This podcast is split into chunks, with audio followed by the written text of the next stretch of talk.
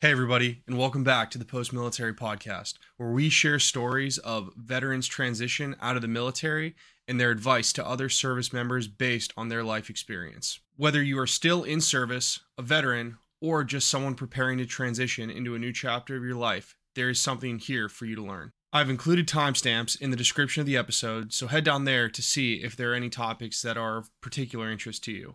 Also, while you're poking around, subscribing to the channel or podcast on your favorite platform is always greatly appreciated. Anyway, thank you so much for being here today, and I hope you enjoy the episode. Do solemnly swear. Do solemnly swear. That I will support and defend. That I will support and defend. The Constitution of the United States. The Constitution of the United States. Hey everybody, welcome back to another episode of the Post-Military Podcast. With me today is a former Air Force Combat Systems Officer, otherwise known as a C I S O, for all of you losers out there who aren't in the greatest branch of the military, the United States Air Force.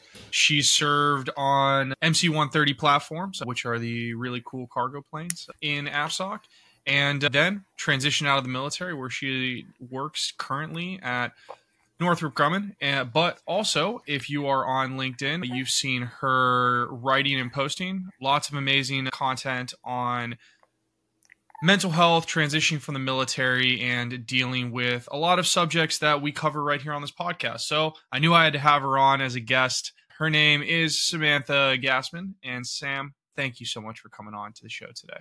Thank you for having me. I appreciate you reaching out. Oh, I'm...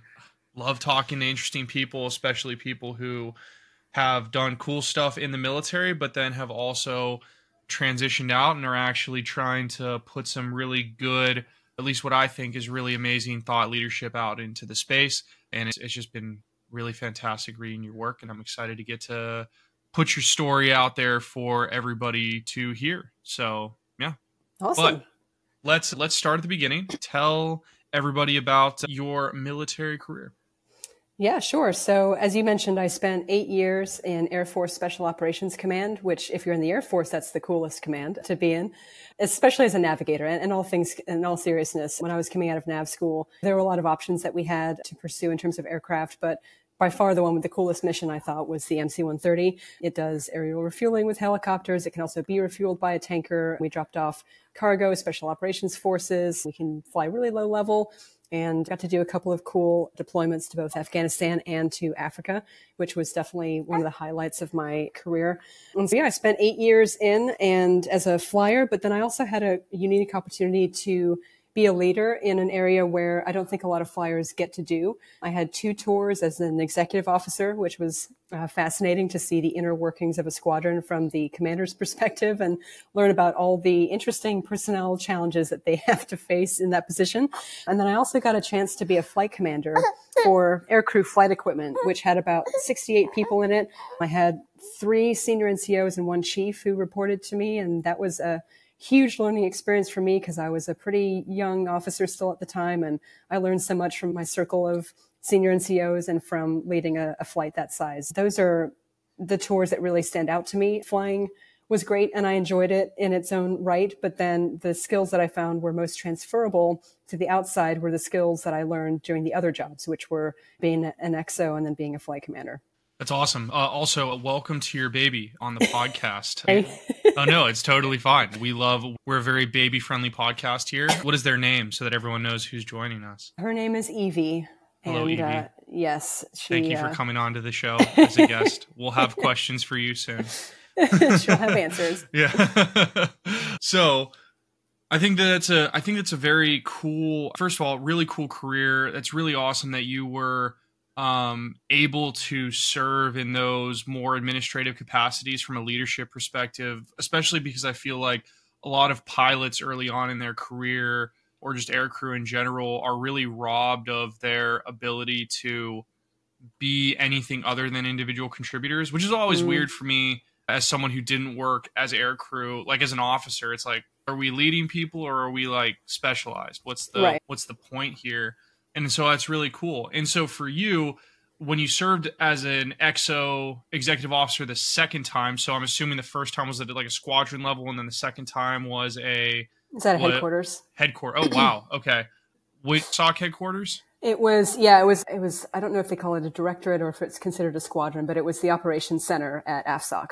That's sick. Okay. So were you at Hurlburt Field your entire time? Not the whole time. I got to spend a few years out in Okinawa, Japan at the beginning of my career. And then, okay. of course, for training, I was in at Randolph, I was at Kirtland, I was at uh, Little Rock. And then, yeah, I spent three years at Okinawa and then three years at Hurlburt. And then I got out and joined my husband's career where he got to go to a whole bunch of other places that I never would have had the chance to otherwise. Such like, garden spots such as Shepard Air Force Base. Hey, I know, right? Dude, Shepard. The, Actually, Shepard was the, fine. I enjoyed Shepard. Shepard was cool. It's yeah. it's there, There's definitely worse bases you can get stationed out in the middle of America for sure. Yes. Um, but you definitely crushed it in terms of uh, your first couple of duty stations. Uh, I think people, uh, I'm jealous of your career. So anyway, so for you, when, as someone who's done exec twice, as someone who was able to do leadership, gets you all these cool operation, operational things, you're in, like you said, the command. Why did you decide to leave after eight years? That's a great question. So it was personal and professional. So from a professional standpoint, the M C one thirty P, not the H, the P, was was retiring. So the Combat Shadow was retiring, and basically, I had a choice to make. It was like, look, you can cross-train to a new aircraft, which I considered. I actually had a fire control officer slot uh, with the gunship community, which I think would have been really fun. Um, you can cross-train and extend your A D S C, your service commitment, out by a few years. Because, of course, every time you take a new training or requalify, you have to um, up your service commitment. Or I could take that opportunity to say, you know what, my aircraft is has retired, it's done. Maybe I need to start looking at some other opportunities as well. As I said, flying was, I liked it enough, right? Like I did okay at it, but it, I'm not one of those people that has like a calling for flying. I wasn't obsessed with aircraft. I wasn't like always eyes to the sky wanting to fly as a kid or anything. So it was more of just, okay, I could keep doing this, or maybe now is the time to transition. Having eight years in and not ten, the halfway point to retirement, I felt like that was in my mind, even though it doesn't make any logical sense. Like I hadn't reached that halfway. So if I got out before then, it wouldn't be like a total waste, right? It's like by the time you reach ten, it's like, why not just stick around like another ten? And so it, from a professional standpoint, I was like, if I'm going to choose a time to get out, then really my career has come to a natural close already. The aircraft is gone. I don't have another job lined up, and this would be the time. And then from a personal standpoint, I was getting older. I was in my late twenties when I made this decision. And as as a female, as a woman, I was like, maybe I'd like to have a family. And unfortunately, the clock is ticking on that for women of, you know, that age. And I just thought that if I'm going to get out, then maybe I can have a chance to have a family. And that's what happened. So I met my husband when I was stationed at Hurlburt. And when I decided to get out, we were not engaged yet. And he had orders to Los Angeles. So basically, I was leaving my full-time employment and following this guy to the complete opposite side of the country with really no guarantee that it was going to work out. Yeah, so I did that. And that was a fun decision and fun explaining to my folks what I was doing there. But it all worked out. It was all good. But I had a backup plan. When I left the military, I initially applied to grad school. I was like, I need to get a graduate degree that, that is helpful. The one I have from American Military University in military studies is probably not going to be the most helpful degree that I can have yeah, leaving. And so based on what I thought I wanted to do at the time, which was to join the D O D as a civilian or the National Security Department or something like that, I was like, I should get a master's in public administration. So I went looking around for the programs that met that need. And I actually got into the University of Chicago and the University of Southern California. And given my husband's orders, I was like, off to U S C we go.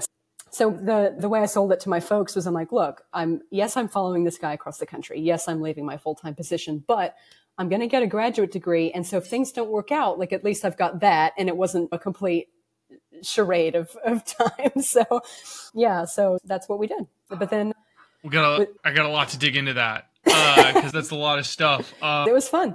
No, it's a, I love the story. And the first thing I want to dive into isn't personally related to that story, but I'm curious. I think a lot of people have this whole, like, once I cross the ten year threshold, I have to stay in. And I had that opinion for sure. You did at the time. Mm-hmm. Do you have a more of evolved opinion of that now that you've yes. spent time thinking about it? Yeah. What is that? I mean, to a certain extent, I do feel like once you get up like past fifteen, sixteen, seventeen, like you really have to do some strong evaluation as to whether it makes sense to leave if you want to leave. But yeah, I think at the ten year mark or even less than that, it's all about individual decisions, right? If the military isn't right for you and if you're not right for it, then why put yourself through ten more years? ten years is a significant amount of time. If you get to live to be eighty, that's an eighth of your time. So wait.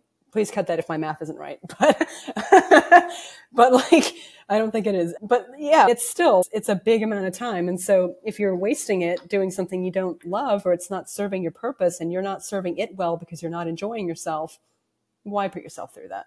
Yeah, I completely agree. I think you, it's, it was always sad, especially in cyber, you'd see, I would see a lot of folks that I worked with who were like clearly miserable, mm-hmm. but we're like, oh, I've got seven years left, so I just, I'll gut it out. And I was like, man, that's crazy to like, it, it sounds crazy when you really break it down, not emotionally, mm-hmm. but at the same time, you're like, I get it. I get where they're coming from. Cause I was there at one point in my life. And I think that it's, it, it's definitely weird that we have that gutted out for that long of a time mentality. And I also and th- feel like people don't realize that most military members will not retire.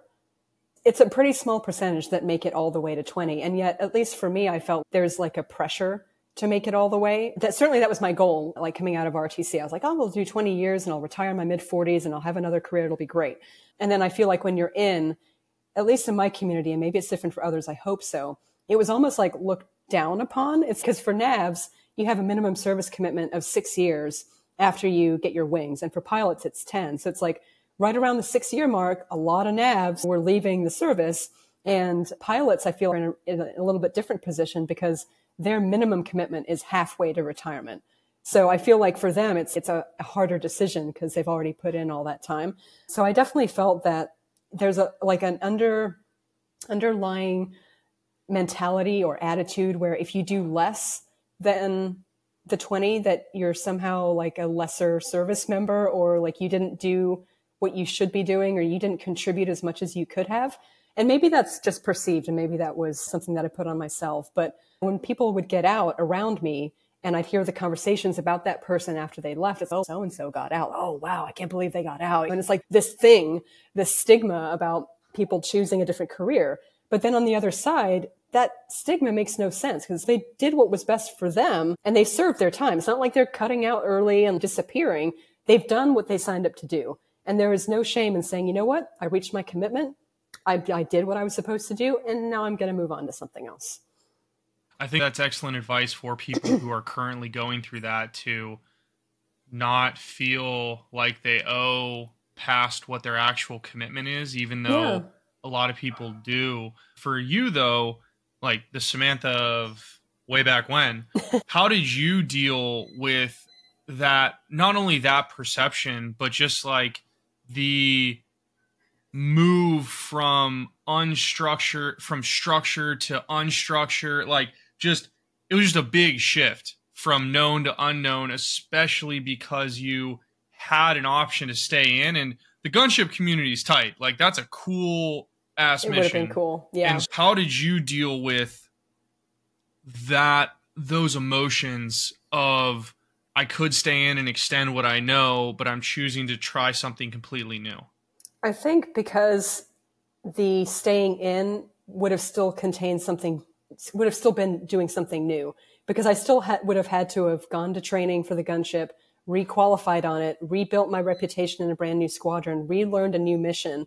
So to me, it was like new either way, but it was either new within the confines of what I was familiar with, A K A the military, or new outside of the military. And so for me, I feel like I cheated a little bit because I was already at the natural closing point, I feel. And then also when you go to school, it provides a different type of structure, right? So obviously I went to undergrad and that was its own little world. And then going to grad school, it's, I'd been to school before, so I knew what to expect from a, a graduate program. I knew what to expect from being on site in school, going to classes. So I feel like, yes, I traded the military structure, but I replaced it with a school structure. And not saying that's like what everyone should do by any means, but it was, I think, perhaps less uncomfortable, perhaps, because I had, okay, well, I'm going to school. There was like a next step that was defined. And in two years, I'll get this degree, and then I have to figure stuff out. But having said that, when I left and I was trying to look for a job, it was still very intimidating. And it's funny to look back at the list of positions I was looking at, because they have nothing to do with any, there's no rhyme or reason to the jobs I was looking at. It was like Y M C A coordinator, which of course I have no experience in doing. And then like a G S position that would be basically navigator work, but as a G S. And it was all over the place. And again, I stayed within my comfort zone, and I found a job as a contractor that I felt would be an extension basically of my military service. It was very much like executive officer work, but I was wearing civilian clothes instead, and I was still working on a base. And I was like, that'll be, that'll make it easier because I still have the community I'm familiar with surrounding me. It's work that I already know how to do, even though it's a slightly different mission and command.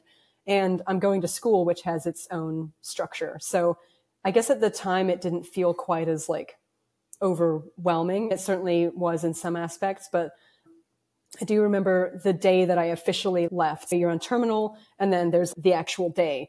And when you retire, there's a full ceremony to commemorate your service, and people say nice things about you, and you get to give flowers to your spouse or whatever, and you get to say your piece and have that closure.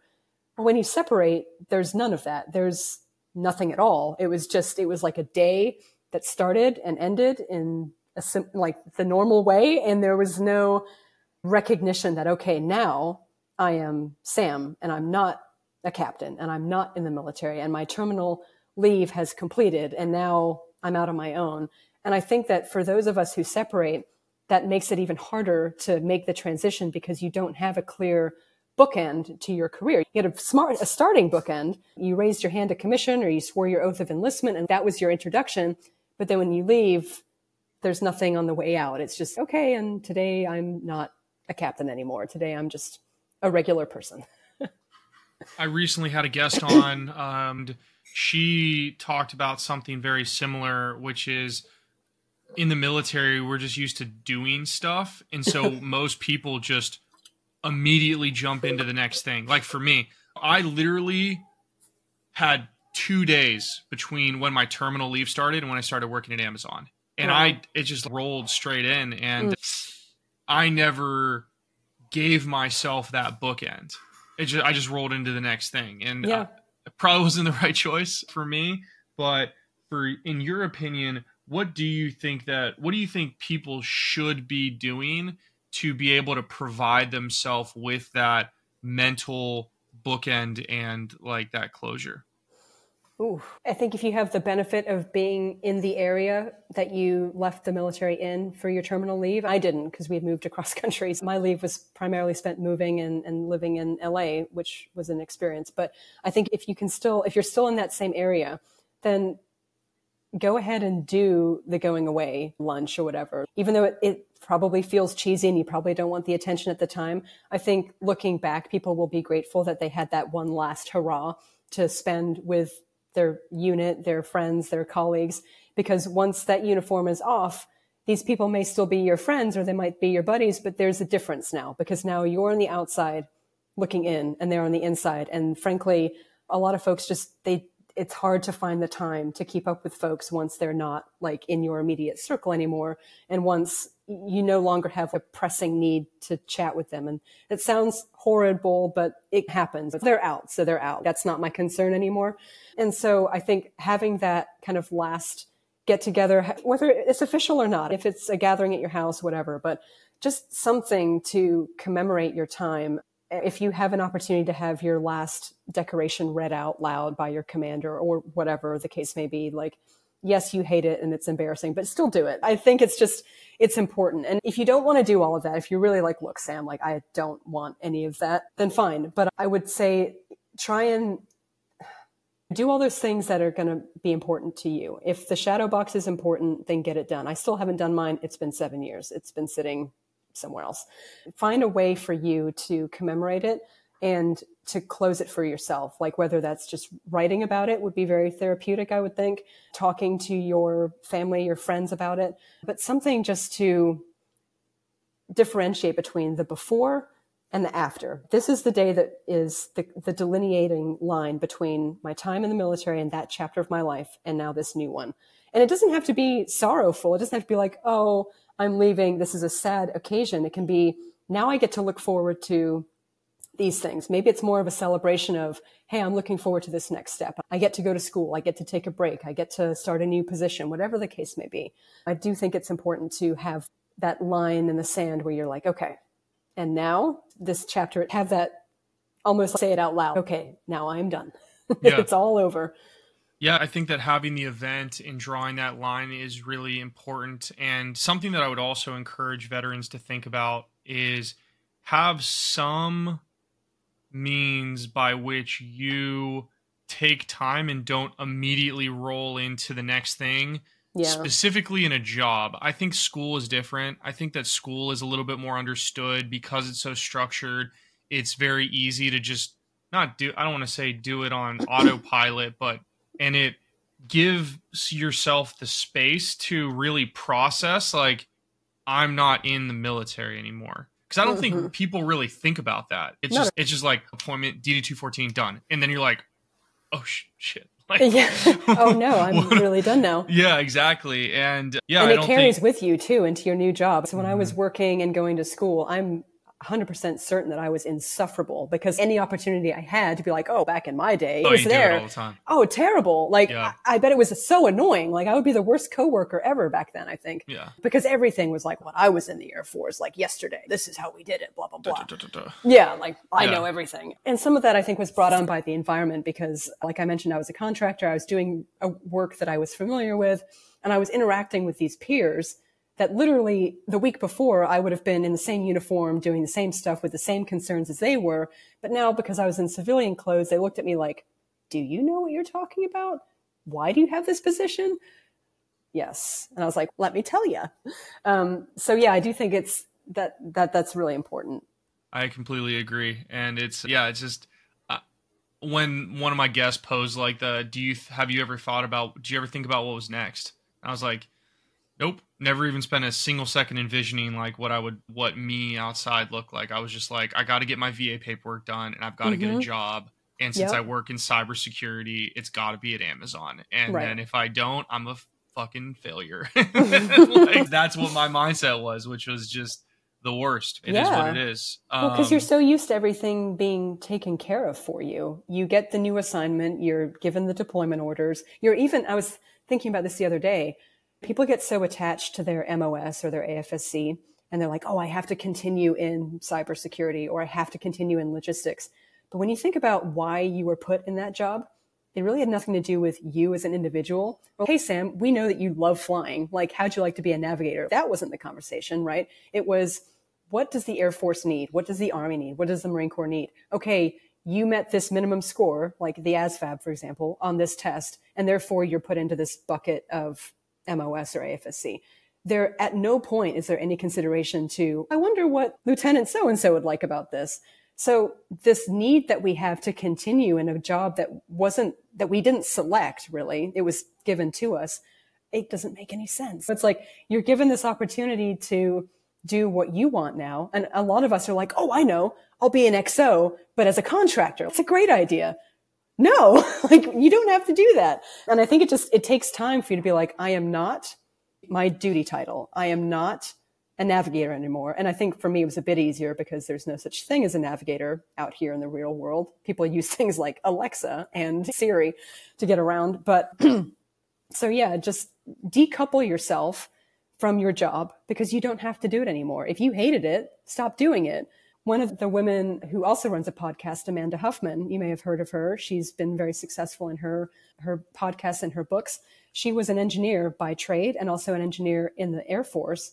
And she's like, you know what? I hate being an engineer. I really can't stand it. I'm going to pivot completely and start writing and producing podcasts. That's got nothing to do with her training or her education, but it's what she wanted to do. For vets, I would just say, don't feel so tied to your job because it wasn't, it was chosen for you. Now you get to choose. And what do you think the discovery process for new things should look like? Because I don't. Should or did? What did yours look like, and now what do you think it should look like? Oh my gosh. What mine looked like was just a series of trial and error. Like I said, I stayed within my comfort zone. I took a job that I knew I could do and I knew would that I couldn't really fail at. I completely lowballed myself on the salary and had no idea how that worked. Plus then California taxes, it was like a double whammy. I looked at my first paycheck and I was like, oh, wow, that's not what I was expecting. So I think for me, it was just like, it was getting out of the comfort zone slowly, but surely. With each position that I took, it was like, okay, this is a little bit newer. I haven't done this before. And I think that many people follow that same discovery pattern. It's like they, they want to have the structure of the military. So they choose a position that's very similar to what they did or something that they're comfortable in. And then as they come to this recognition that they don't have to do that, or maybe there's another opportunity, or maybe frankly, they just don't like it and they want to branch out. Then it's, we slowly, like we crawl, oh, I'll try this now and let's see how that works. We're still like very timid about it. And, and that's fine. I, I don't think that you need to make these grandiose changes just because you've left the military. But I also think that is probably a product of not really planning for it and not really thinking a lot about it. I know for me, I put my papers in and then six months later I was done. It wasn't one of those, it wasn't like a years long process where I was like, okay, two years from now, I know that I'm going to be out and I should really start thinking about it. So I think if if you're transitioning and you have a good lead time into it, a year or more, I think there's probably more opportunity for those folks to think about, okay, what is my comfort zone defined as? What positions would I be comfortable in? And then what are those positions that are maybe a stretch for me? And how can I gain the skills or the knowledge necessary where I feel more comfortable in this new environment, even if it is a slightly different job or skill set? So going back to your question of what should it look like? It should look like you doing some self-awareness and reflection one to two years before you leave and thinking about what would make you feel comfortable, what are some positions that maybe you'd like to explore and haven't because of your role in the military, what are some skills that you really enjoy, or what are some things you really enjoy doing, um, and how can that turn into a career? For me, I really like writing. And I really like storytelling and I like music too, but that's an aside. I've never made it to the Mariah Carey status that I sought to be.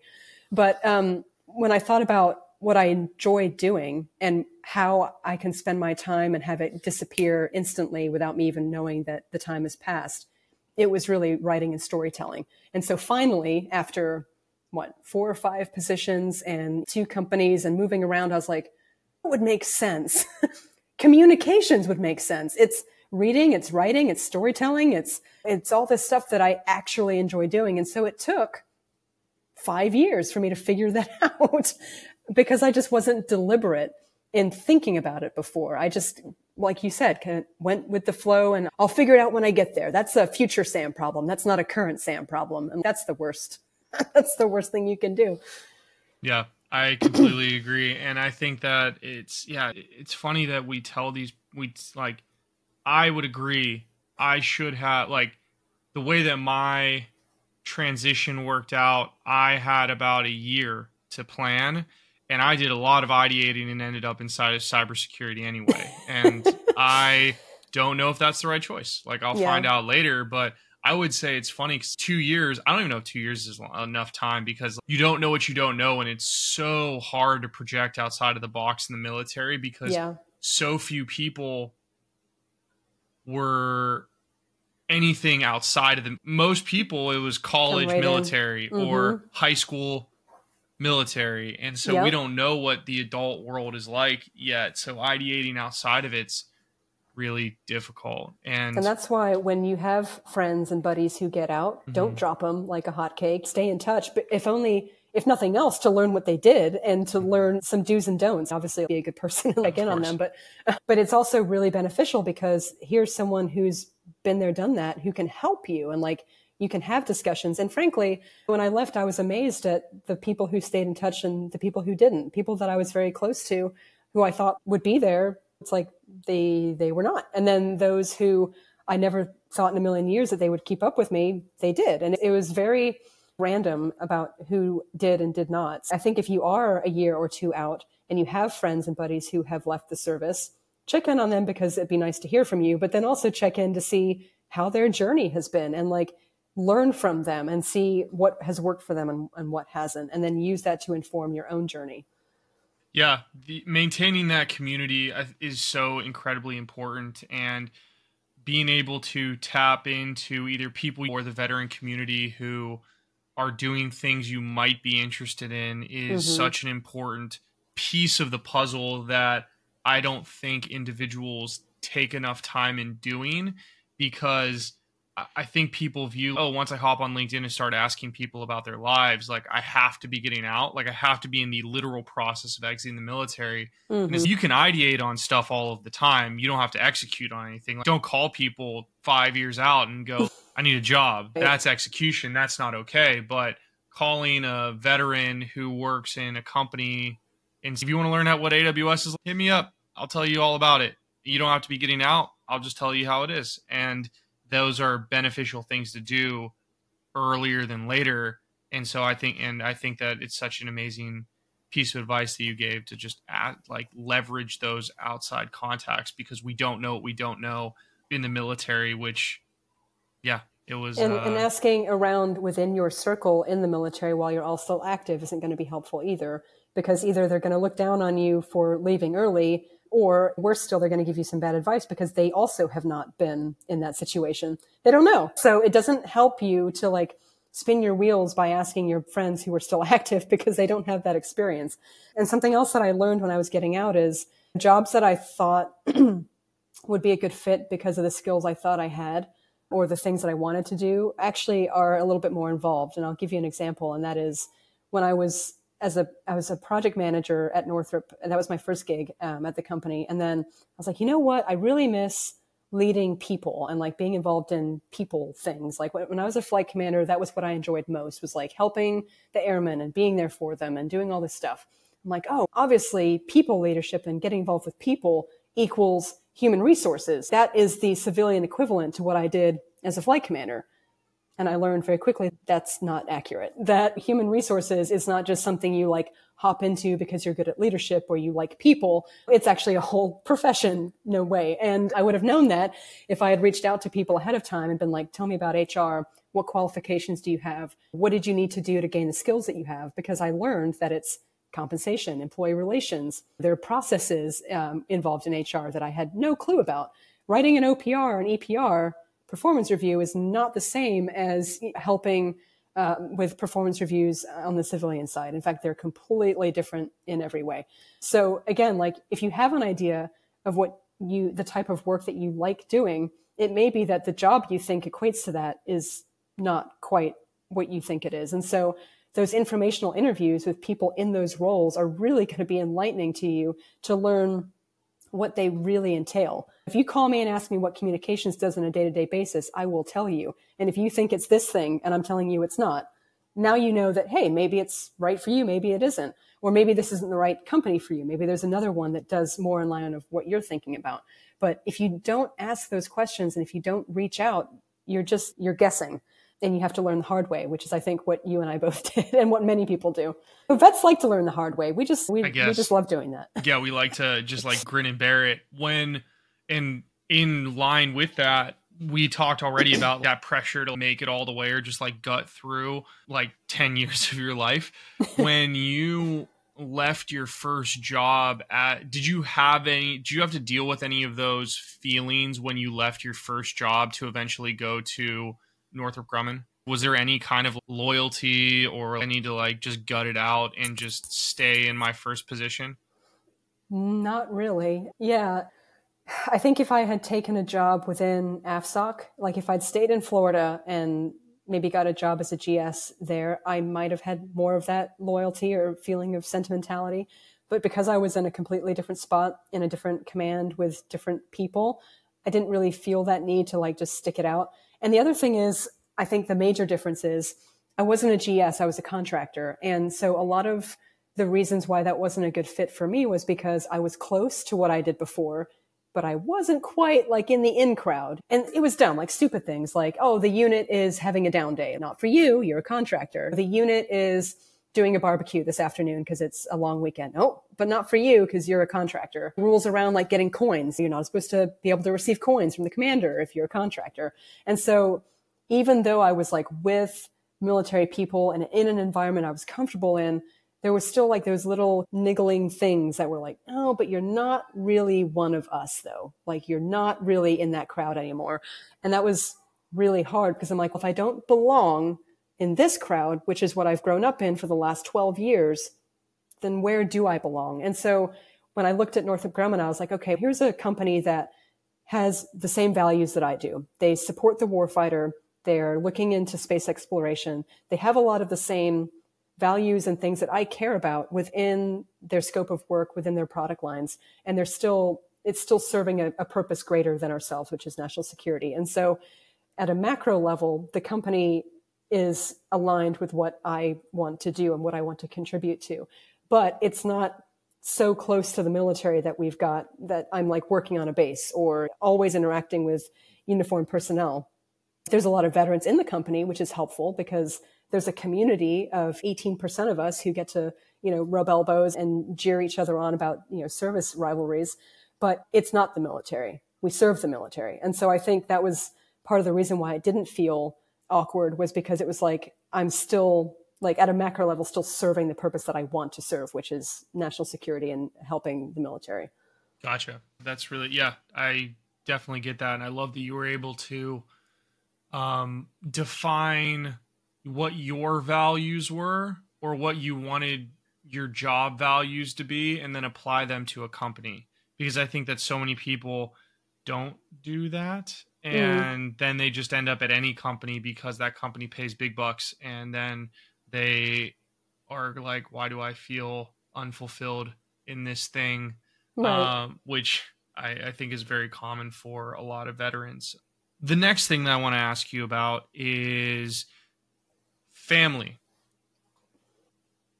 As a woman who wants who wanted to get out and have a family, what was it like for you contending with these desires? I, I feel especially in the military, there's very much so like a career-focused mindset. Mm-hmm. In America, it's also a career-focused mindset. But then you want to, but then you want to emphasize a portion of your life that is very much so not your career. Those mm-hmm. things can exist in tandem. You're doing it right now. But what was that like for you, having to work through de-emphasizing the military to emphasize this thing that I want to pursue? Challenging, because I was not ready for motherhood in the slightest. And I think one of the contributing factors to me wanting to get out was I had seen mill-to-mill relationships can work. There's any number of examples. You probably have a couple of friends yourself that have made it work. In my community, there were several as well. But what I saw was, yes, the marriage may be working, and that's like a generous term, but there's always going to be conflict around whose career takes priority. Who do we follow around? Who's going to give up this so that the other person can do that? And if you don't get a joint spouse assignment, what are you going to do? Or how? And when there are kids involved, it becomes even more complicated. And enacting the family care plan and all of that. And so that was like, okay, I don't want to do that. If I marry this guy and we are mill to mill, my career is going to going. It's going to have to lead the way because there's only so many places that my aircraft is housed. Right? It would be Hurlburt Field. And so he would basically be confined to Hurlburt Field and like trying to find different positions on base to fill and not progressing his career. And maybe it would work better if you were both in the same A F S C or the same M O S where you can progress at the same time. But when I looked at it, it was like, okay, there's already going to be a, a level of maybe resentment or sacrifice that's going to have to occur if the mill-to-mill relationship's going to work. And I think marriage is hard enough already without putting that on top of it. And I think being a military spouse, it definitely has its challenges.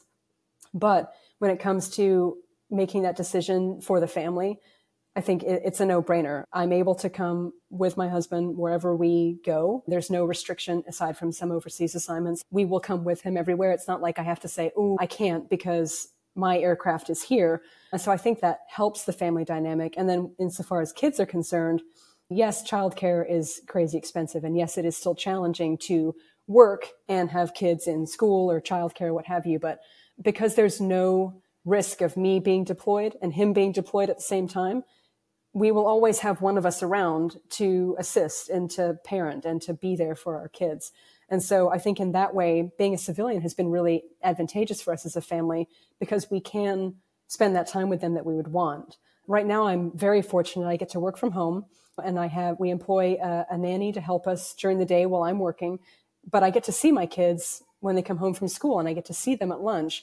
And if I was active duty still, that that wouldn't happen. I would I'd be on a weird flying schedule where I might be flying at three a.m. or something.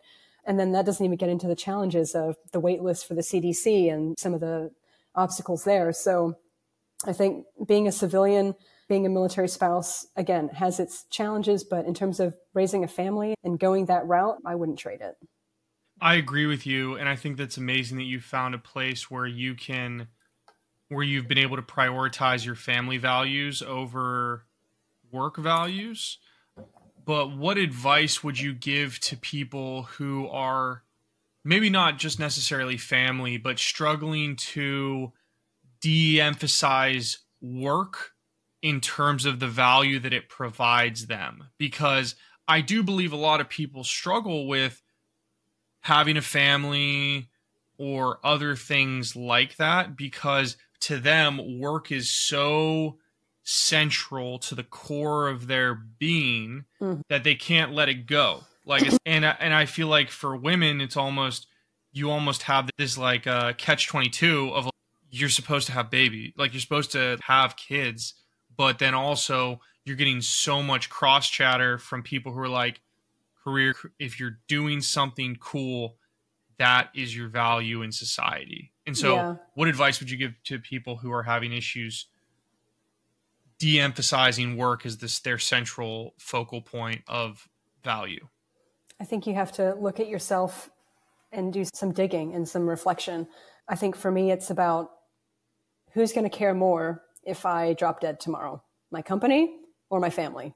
I think the answer to that's pretty clear. And so I would hope it would be my family, well, depending on the day, you know. But I th- so from that perspective, family comes first. And so I feel what you're saying, though. It is very difficult because either either you're a stay-at-home mom and therefore you do nothing, right? That's the perception. Or you're a working career woman and you don't take care of your kids. Like either way, there's judgment against women. Yeah, yeah, exactly.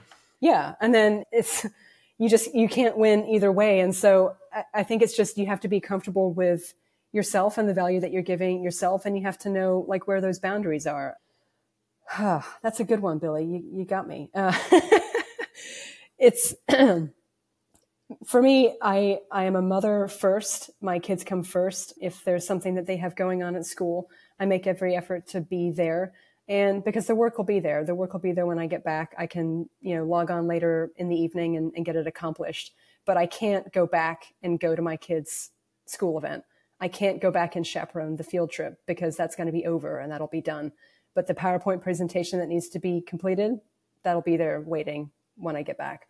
That's not to say that I, I don't work hard, because I do, but it's just, it's a matter of finding the right balance for you. And that's going to look different for everybody. Yeah, I think I, I love the, the the drop dead analogy is always classic. I think that that's uh, that's definitely the. We like to go with the full drama here. Listen, it's it is what it is. But yeah, I think that what I would tell anyone out there who's listening is something that I've really had to struggle with is, um, my I didn't realize how central to my identity my work was until very recently. The mm-hmm. podcast has certainly helped me with that, but I was. Like my current work situation at Amazon is fantastic. I work from home. I get to, I've got phenomenal hours. The company's good to me. And every single day early on in my career, I would log in and go, this is so boring. I, and I would literally look at other jobs that I felt were more cool mm-hmm. because if I have a boring job, then who am I? And I've had to take a lot of, I've had to take a lot of steps back to go like, why does it matter? Like, why mm-hmm. does me working as a consultant at Amazon, why does this have to have this overstated effect? And now that my wife's pregnant, it's like, does that really matter in conjunction, like in comparison to my child? It's no. And for everyone out there who's listening, Sam has amazing advice. And I would just add on and just say, really think about like, where does work fit in your lifestyle? Like, where does it, like, where does it, how much value do you draw from it? Because if it's a lot, that might not be the greatest thing ever. And it's something that should at least be evaluated. And I would highly encourage you to do so. Yeah. And I think it's important as well to carve out the you that you are post-military. And what are those things that while you were active duty that you had to suppress? What are those hobbies that you didn't have time for them because you were deployed or you were gone? What are those things that make you happy that have nothing to do with the Air Force mission or the Army mission, but you just enjoy for the sake of enjoying them? Do those things, right? Like you you can do those. And if you can monetize them and make a job out of it, even better. For me, writing is one of those things. I like writing. And so one of the things that I did when I became a veteran was I started writing more. And then as a result, I was published a couple of years ago as a children's book author. And that is something that is completely separate from my military career, has nothing to do with the accolades and the decorations that I had there. But it's something that like proves to me that my value has continued beyond the military because it has nothing to do with that. It's something that I've carved out for myself that is one hundred percent me, like post-military me, that could have only been done and would have had the time necessary to be done after I'd left. And so whatever that is for you, I would find, I would encourage you to find that. And again, if you can build a job around it, great. If you can't, and it's just a hobby, then do that as well. I don't, that those things that you enjoy, they're not, don't view them as unnecessary or, I don't know, extra. If you enjoy doing something, just do it. It doesn't have to make sense. It doesn't have to be good. If you like to paint in watercolor and it sucks, but you like it, go for it. Find that thing that you enjoy doing. Yeah, I think that we, I think that veterans, and at least me, I've definitely had to struggle with working on, I call it like shoulding myself. I always mm-hmm. go, I should be doing something more important when I want to sit down and edit a podcast episode, or I want to play video games because I love video games. There's a part of me that's like, you should be doing any number of other things. Like you should be reading a book, like one of those up there on like self-development or some other like crap. And not that that stuff's bad, but it's like, why would I, why do I feel this constant pressure to be doing something else when I could be doing something that genuinely just makes my life enjoyable?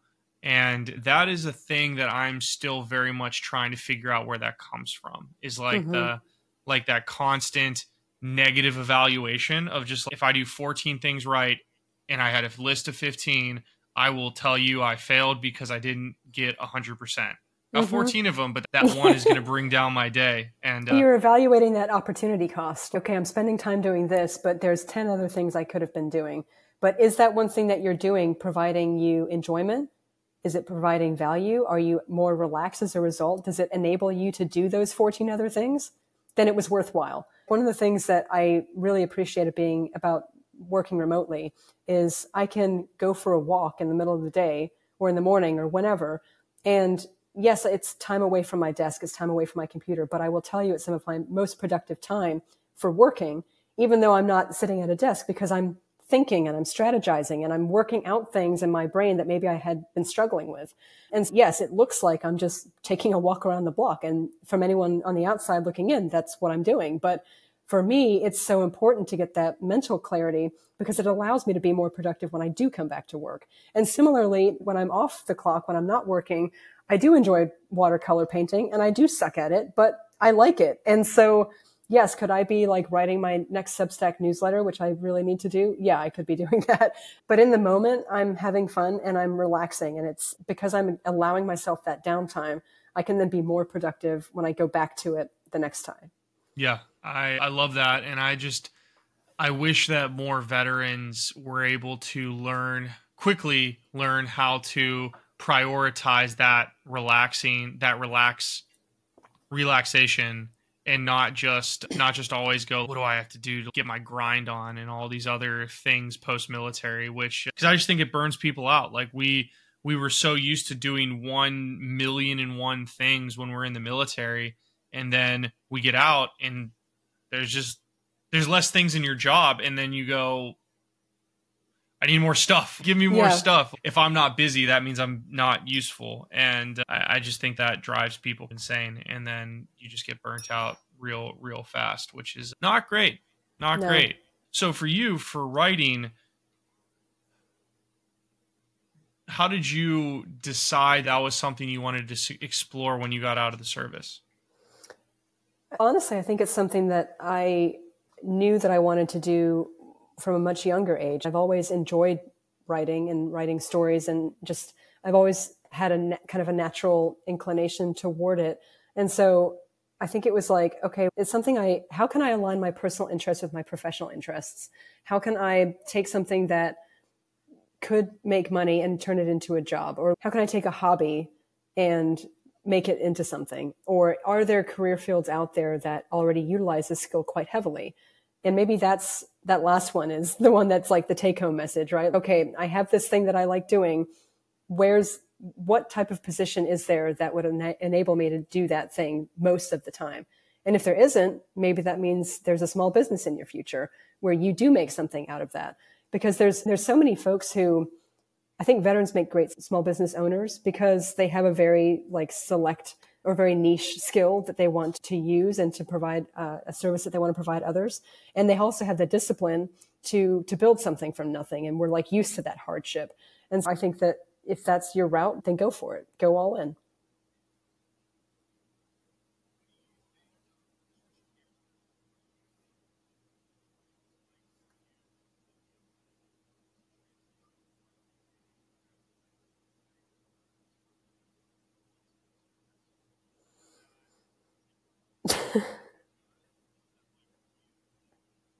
Very difficult, because I had a lot of ego coming out of the military, to be honest with you.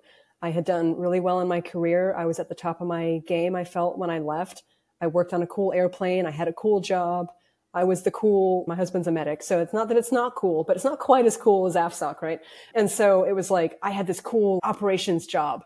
And now I'm like the missus. And I felt it most keenly when we were at events and people would come up to us to speak to us. I'm using air quotes for those of you who are listening, but they would really be talking to my husband. And then I was just like this thing that was in the way. Oh yeah, whatever. This is this like person that's just like a tag along. And I felt very shunned, or I don't know, like an outsider, because it's like speaking the language of a, like you're in a foreign country, you speak the language, but no one knows you speak the language. I felt like that. It was like, I know what you're saying, but you don't know that I know what you're saying. And I always felt like they were talking to him and never to us or to me. And so honestly, it was really difficult because all I wanted to do was like stomp up and down and be like, I know what you mean. Like, I've been there. I can actually help you with the problem that you guys are talking about. But because you just think of me as the missus and not like a real person, then I don't know if I would, if you would listen, if I could actually offer the advice. And it was really difficult to make that transition of, okay, now I'm not in the driver's seat. Now I'm not the operations person. I'm not the one with the cool job. Like I'm the, I'm the support person. And for all the loggies and C E folks out there, you're like, ah, welcome to our world. This is how we feel. Maintainers too, right? Ah, you damn operators. But now that was me. And it took, it was a big hit to my ego because I wasn't used to that. And my husband and I, we are very competitive people. We're type A personalities, both of us. The only difference is he's introverted and I'm extroverted, obviously. I think it was tough for us as well because I wasn't used to I wasn't used to that dynamic of, okay, we follow you around and you're the V I P and I'm just like this person. And so I think to get over that, it was like, I had to really think about reframing how I saw it. Military spouses are not just these tag along people that come with you to assignments. We are extremely important in that service member's being. We are the sounding board for all the ideas and the struggles that they have. We are holding down the fort when the service member deploys. We are in large part responsible for the family and keeping it all together and keeping the wheels on, basically. And without that support, the service member couldn't do what they do. And so for me, it was a matter of, let's reframe this a little bit. It's not that I'm not cool or not the V I P, but my role is now switched. Now my role is I keep our family together. When he's deploying, do what he has to do. I'm the one that is here helping and making sure that he can deploy and not worry that things are going to go to hell in a handbasket at the house. And also just, there are so many ways in which military spouses provide value to the service member individual individually, and then also to the unit. It's not just, you're not just there. You can take an active role and, and help. And I think for me, a large part of this, this sense of value as well, it's it's, it comes from that career. Like you were saying, like you, you have this sense of, I contribute to the family with all these things, but I also have this full-time job that allows me to contribute financially. And that's why military spouse employment is so important and why I'm very passionate about helping others find that. Love it. And I think that the reframing of the role is such a good way to put it, because I, I think that while your specific version of that was becoming a military spouse and having to deal with having a mil, having a, having someone in the military and having to refactor your expectations, I think a lot of veterans show up to any job. And like you said at the beginning, we really get out at the top of our game. Like it, you literally like crescendo and then you get out and then you just, because yeah. like you have so many new contextual things that you have to deal with in the civilian world where you really have mm-hmm. to like, eh, eh, and then you have to like, and no one likes that build up. No one likes, I'm going through that right now where I feel like, man, I suck now. And then I was like, ah, I hated when I felt like I sucked as a second lieutenant. This is terrible. Right. And so I think that a lot of us have that ego that we have to check, whether it's because you're a mil- like I'm a military spouse now. My wife does. She was like, I remember I was here when I was going through the throes of my just just like boredom of my job before I really refactored my role. And my wife was like doing a Westpac. So she was in Guam and Hawaii and Japan picking up patients and like bringing them home. And I'm like, that's so fucking cool. And then she's yeah. looking at me on the beach and I was like, I hate you. Right. Yeah. yeah. And I so I get it. But you're like, cause you're also like, that's not me anymore. No. Like I don't get to do those things. No, like, this sucks. or, or in, or at work when I'm interacting with people who are just true experts in artificial intelligence security or whatever I'm doing. And I'm like, man, I used to be really good at the thing that I was in. Now I'm not. Mm-hmm. Like I'm back to being a learner. And how did you catch yourself to know you needed to refactor? Because I think that a lot, I think that one of the big killers for a lot of veterans is we all feel these things that you and I are talking about, but you don't know why you're feeling those things a lot of the time. So how mm-hmm. did you build up that self-awareness to know that, oh my gosh, I'm jealous of my husband, or oh my gosh, I'm I'm working through, my ego is stopping me from doing this thing, or I need to go do communications work. Like, how do you think you build up the self-awareness to self-diagnose? Oh man, off the top rope again, Billy. Um, I mean, we, we're a hard-hitting podcast here. No, this is these are great questions, and I don't know that you ever like truly figure it out. I, it's a work in progress. And you were talking about how do you have the self-awareness to know that it's your ego talking? I don't know. I feel, you know how when you ask someone advice, but you ask advice because you really just want your own advice validated or like your decision validated.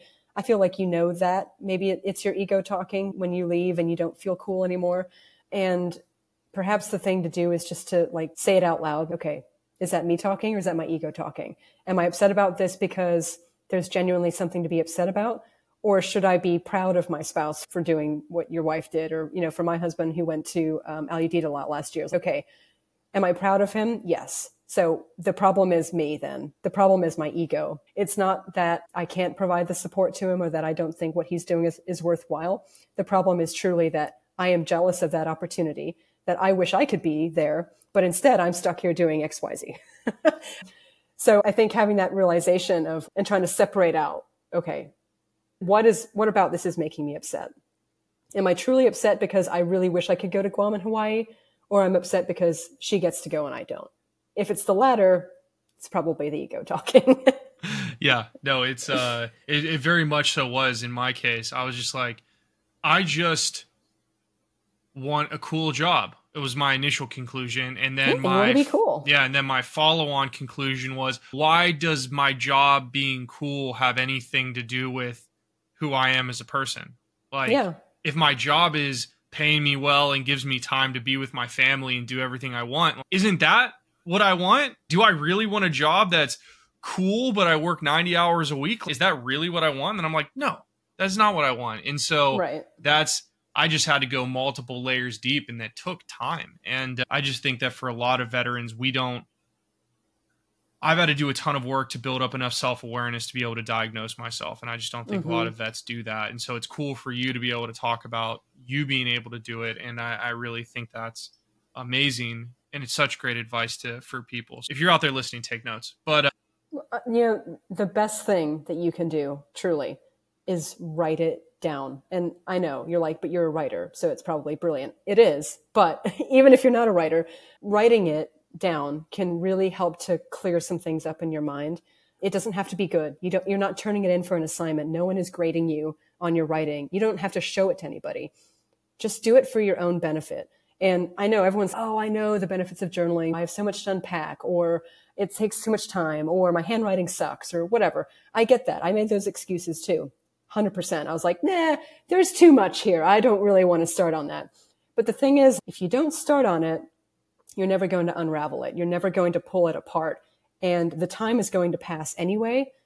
So why not just get started? And you don't have to, don't put that pressure on yourself. Don't sit there with a blank hundred page notebook and go, okay, today's the day that we unpack years worth of things. No. Um, there's a great book called The Artist's Way by Julia Cameron. It's a little hippie. I get it. But one of the things that she advocates for is to write morning pages, where it's basically like first thing in the morning or after kids dropped off, whatever, you just vomit three pages of whatever's going on in your head. And it can be anything from, I don't know why I'm writing this, to things to be grateful for, or just really anything that comes to mind. And I won't say that I do that every day, because I certainly do not. But on the days that I do, I will tell you that the clarity that comes from just getting all the garbage out is night and day difference between days I do and days I don't. And so please, if you're listening, just take out a piece of paper, spend ten minutes writing. It doesn't have to be brilliant. You can shred it if you want. You can throw it in the trash. You can burn it for all I care. But just start the habit of writing things down. Writing through your feelings can really help show you what you're really thinking about, what you think you should be thinking about, and where your head is going and what you want to be doing. And it can, it's also a lot harder to lie to yourself when you see your words written down. Oh, I love my job. Things are going great. And you read it and you're like, that's bullshit. Nope, that's not true. So it makes you dive deeper. And then also it has the added benefit of the fact that, like, you can go back and read where you were. There's been so many times where I'm like, man, my life was really messed up a few years ago. And I read back over my journals or my, the writings that I did. And I'm like, man, I've come a long way. And I think that's really helpful too, because you're seeing personal growth over the course of the years that you spend journaling. And then the last thing that I'll leave you with on this one is, if you're writing down a memory a day, there's a great TEDx story on this, or a TEDx video on this. I'm sorry, I don't remember the name, but he says homework for life. It's you write down one interesting thing that happened to you or one story that happened to you during the day. And at the end of a year, you can go back and put yourself back in these memories, relive them in vivid detail because you have them written down. And I think that's a great way, especially for vets, to like go back and be like, oh yeah, I remember when I was struggling with finding a job. And oh yeah, I remember when I interviewed for that. Or oh yeah, I remember when my little baby was born or took their first steps or whatever. And it's a way for you to like time travel. And it's quite amazing. And I think that the being able to look back is such an amazing thing to do, because I don't know why, maybe it's just me, I doubt it, but I think we as the vet community, we look, we need, we want to see improvement in at a strategic level. Big, massive wins. I was talking to someone yesterday and they were, I was like, you probably think that your expectation for yourself is you get your D D two fourteen, you wake up the next day and you're a completely different person. That's what you think is going to happen. What's going to happen is in ten years, you might be there. And the, these improve, this like shifting of self is a game that happens in inches. It's boring. It's boring football essentially, versus like really fun, like fifty yard, like bomb down the field passes. It's run down the middle every single time without fail. And for people, like, that's just, people don't like that. It's not fun. It's not sexy. It's not interesting, and it's not cool to go through. And yeah. Because improvement is so small, unless you're taking stock of yourself on a daily basis, you're going to miss it. And so it's like, for me, I remember I was thinking like, why am I not huge yet on podcasting? And this was three weeks ago. And then I was like, I haven't even, then I just had to look at myself and go, I haven't even released half a year's worth of content yet. Like, I've only been doing this for six months. That's crazy. That's not yeah. that much time. And if I didn't have a literal physical representation of my progress, what you're saying, mm-hmm. then I wouldn't appreciate what I've done so far. And honestly, how, how little I've been in this space. And so I think that's an amazing piece of advice for people, because I think we need some medium by which to view our small wins, because otherwise they just get lost, because we don't look for the non-sexy wins. We want the, like, I made five hundred thousand dollars, I got a new job and they're paying me an extra two hundred thousand dollars, and right. like those kinds of things. And so I think that's just such a awesome piece of advice. So if you're out there listening, go do that. That sounds sick. I would highly recommend it. And if you're going to start writing and you're not sure where to start with this, start with, what are my assumptions about what's going to happen after my transition? Mm. What do I assume will happen the day after? And seriously, sit there and think about, okay, it's the day after my separation date. What happens? What do I assume will happen? And then think about, what are your expectations for what will happen? Start thinking through those things, and then try to build upon what expectations are put on you by others or entities. And what expectations do you have for yourself? And then work back from there to figure out how to get there. I think that's so great. The next thing that I want to ask you is, in the military, we go from a very structured environment to almost no structure. And you now exist in a world where you have four kids? Four kids. Three. Three. Okay. So you have three kids. You have three kids. You work from home, so no one's really looking over your shoulder. And you have a husband.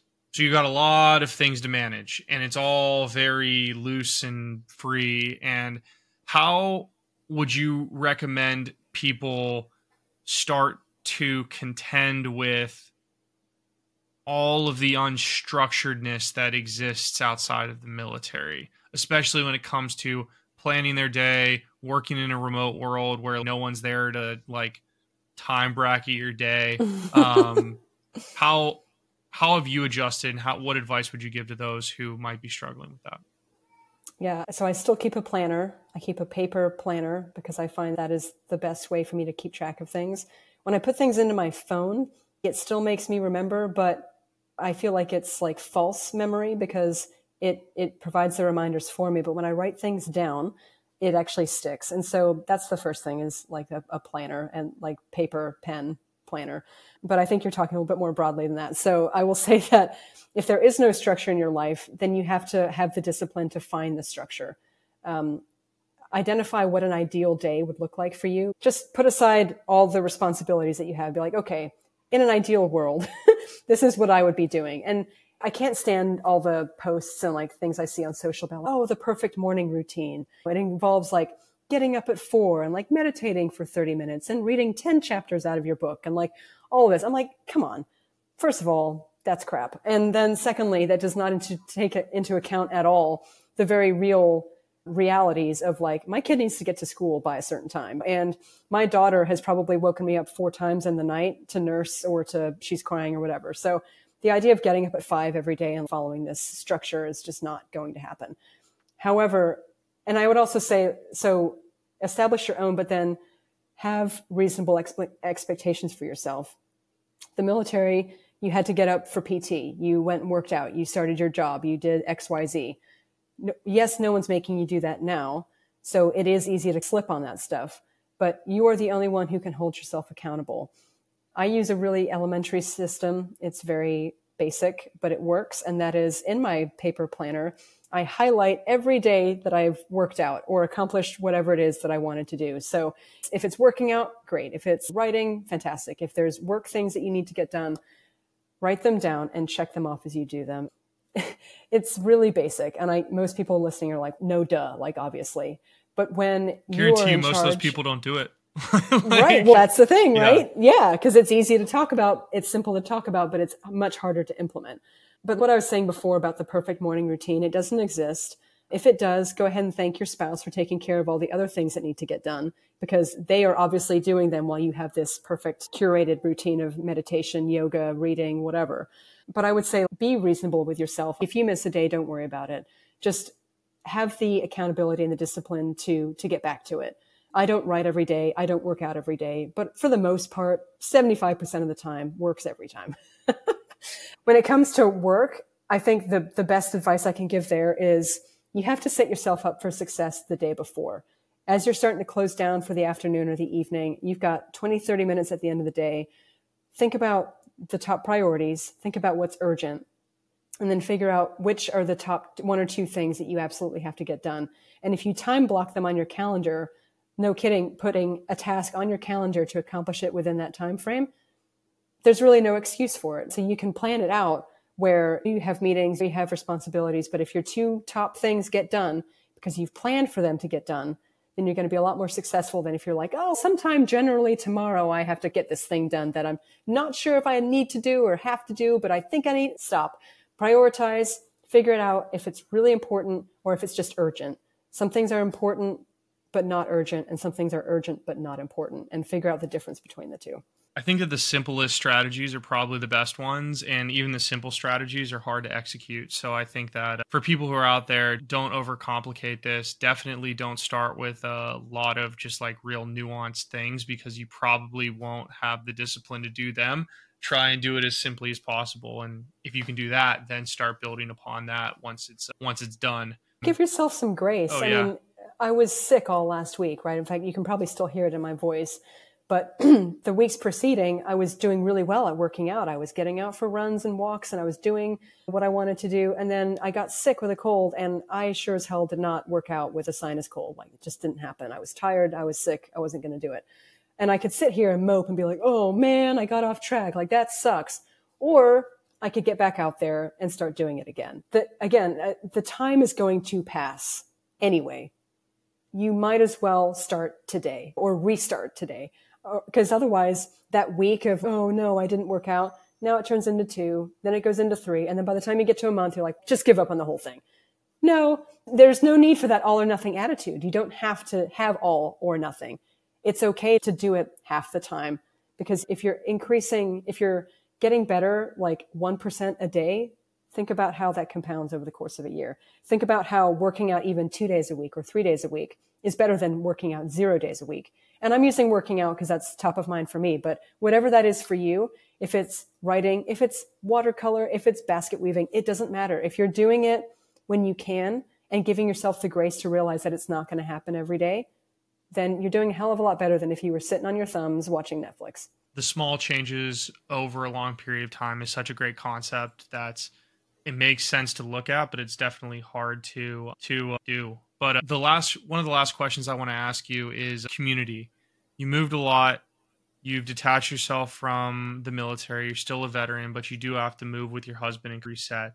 How have you worked on cultivating community in your life to ensure that you still have those connections and those people around you to help when you need it and everything else? Truthfully, it's been really difficult because, one, the pandemic didn't help anything.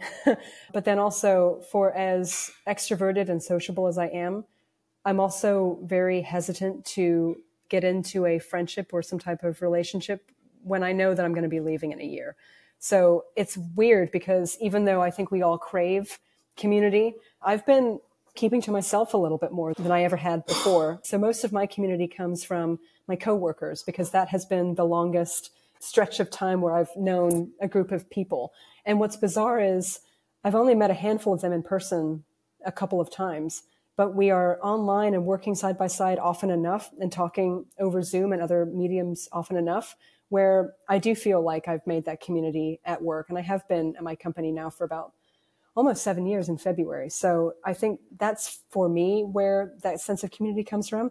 I know that having full-time employment isn't the case for everyone, though. And so if you are in that position and you do find yourself feeling isolated, I do think it's important to try and find that community, whether it's in your neighborhood or at a school or at a church or even in a group that you join because you have a similar interest. When we were in Texas, I actually joined a writers group for a little while. And it was cheesy, but it was fun because you're in a group of folks who enjoy doing this one thing that you also enjoy. And what do you know? There's some common bonds there. I think veterans often feel like if the bonds haven't been forged by combat and blood and war, then they're not real relationships. Okay, true. But let me tell you, the relationships I had that were forged by war, blood, and conflict, I don't have those relationships anymore. Those people all continued on in the military. I got out and we don't chat anymore. Those folks that I work with regularly on a day-to-day basis, these are people that I will stay in touch with. So don't think that, I know that we all miss the camaraderie, and there's definitely no matching that, but also you can create that camaraderie around you by the type of people that you attract to yourself and the p- type of people that you seek out. I love it. And I love that you found community in a means through the writers group. And I would always encourage veterans to find some avenue of community outside of just the veteran community, and also mm-hmm. outside of work. For my wife and I, it's been church, having a small group. That's been hugely beneficial for us. And so if you can find that, it doesn't have to be through church, but a gym, volunteering, anything, a writers really. Group, finding something like that is just so amazing. And I highly encourage everybody to seek that out for sure. So last question before we end, what is the one piece of advice you want to leave you, the listeners with? My one piece of advice is you don't have to get it right the first time. Mm. Take the pressure off yourself. You're not going to find the perfect job in the perfect location with the perfect salary out of the gate. I would say that it is completely okay to not know what you want to do, and just stepping your toes into the pool one little bit at a time is completely fine. It took me five years, four different jobs to figure out that, hey, maybe I want to do communications. Maybe I want to do writing for a living. And this is several years on from me leaving the Air Force. And it also has nothing to do with what I did in the Air Force. So be kind to yourself, give yourself some grace. Don't expect to have it right the first time. You don't have to have it right. You just have to be on the journey toward getting there. I love it. Sam, thank you so much for coming on today. Thank you for being just willing to be so real and just being vulnerable, talking about your emotions. That's uncomfortable for a lot of people. And I really appreciate you taking the time to do that and just, yeah, giving your story, because I know it's going to help a lot of people. So thank you. Thanks. And for everyone else out there, thank you so much for taking the time to listen to the end of the episode. We do this for you. We hope that it helps you on your journey. If you want to support the channel, the best thing that you can do is comment, subscribe on your favorite platforms, and share this information with those who need to hear it. We've had an absolute blast hanging out with all of you today, and we will catch you on the next episode of the Post Military Podcast. Peace.